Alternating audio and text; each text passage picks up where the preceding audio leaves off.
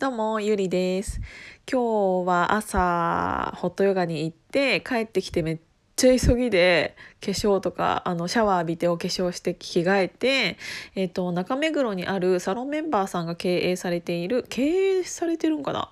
経営じゃないのかもしれない。ちょっと、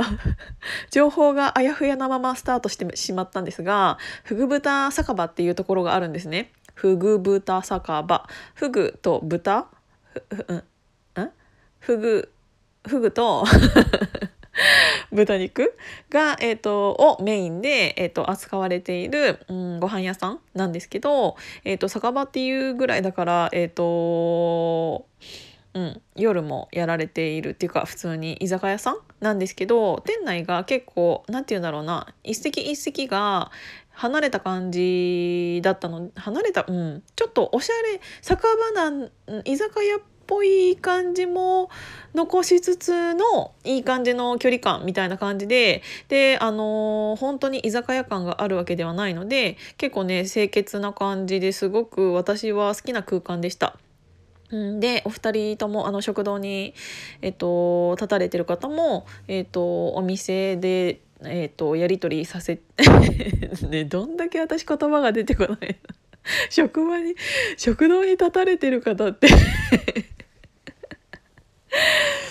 調理されている方もあと接客あのされている方もサロンメンバーさんで初めて今日私お伺いさせていただいたんですけどえーめちゃめちゃ美味しかった本当にあの何が美味しかったって言ったらあのヒレカツかなあれは。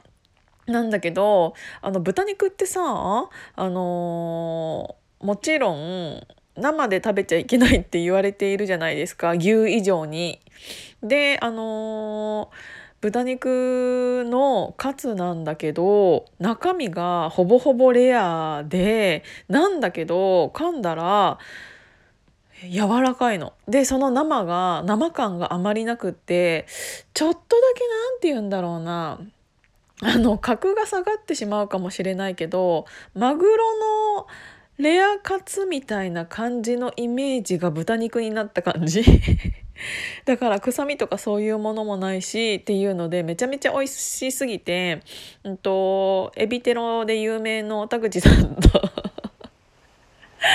あと高翔さんとあと広瀬仁さん3人と私をであの4人であの食べさせていただいたんですけどあの美味しすぎたからあの2回おかわりしたんですよ。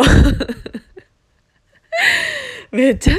ちゃ美味しかった。本当にあの中目黒のうんと南口かなあれは。から徒歩3分ぐらいのところにあるので。であの場所もうんとごちゃごちゃしてるところよりもちょっと離れた、えー、となんて言うんだろうな、えー、と住宅街住宅街 住宅街の一角みたいな感じのところにあるかな？っていう感じなので駅から近いんだけど落ち着いた雰囲気ですごくいいところでした。でもあの4人であのー、2皿目頼んだ時も、うん、やっぱり美味しいってなって。さすがにねさすがにでももう一品なんかちょっとあのお腹いっぱいになるまでにはもう一品欲しいよねっていう話だったんだけどさすがにちょっと3皿目はちょっとなーって思いながらもちょっと提案してみたんだけどもう一回やれたなって。提案してみたら全員一致で行こうかってなってっていうぐらい普通さ特にあのカツってなったら何て言うの？うーんちょっとくどい感じになっちゃってえっ、ともういいですってなるじゃないですか。特に私37歳なので年齢的にもちょっと胃もたれとかも気にしちゃうからね。なんだけどあれはね食べれちゃう。あのあんまりちゃんと揚げられ揚げられてないっていうか半半レアみたいな半生みたいな感じだからこそ、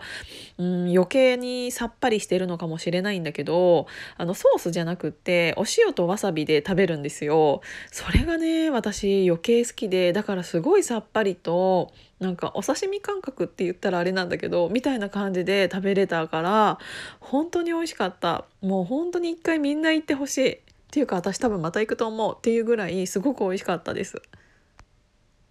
でなんでこんなことを配信しているかと言ったらなんか私ちょっとそういうのやってみたいなって思っていたの。なんかあの自分が使っている例えばシャンプーとか？わかんないけどそんなものに興味はないのかもしれないけど、えーと、私本当にいいなって思ったものに関してはすごい長く使うんですよ。でなんかあの自分なりにうんとこだわりたいポイントっていうのがあるから、えーとそういう自分の使っているものっていうのは結構愛着があって長く使っているものが多いのでっていうのもあるしあとはなんかやっぱりこうやって鍵垢村でサンロンメンバーさんのお店っていうところに行かせていただくことが増えた時になんかせっかくこうやってヒマラヤをやっているんだから、えっと、何か話ができること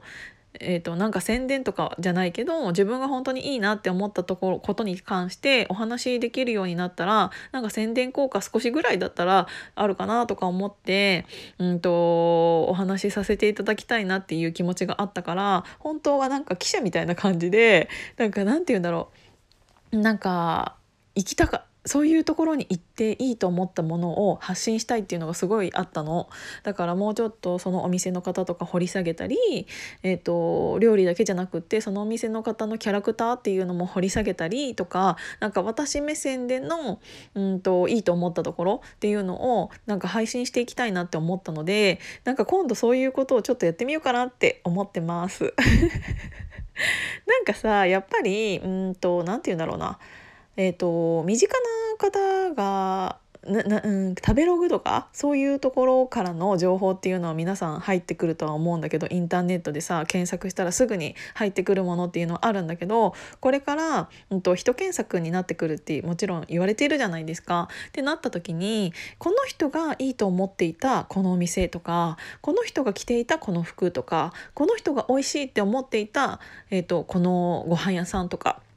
なんかあのー、誰か知らない人が何かをおすすめしているものとかところとかそういうものよりも自分がいいなって思っている人が発信していたり意見をしていたりそういうお店とかの方に興味がある人っていうのってたくさんあると思うのでこうやって何て言うんだろう情報社会じゃないけどすぐに SNS で調べて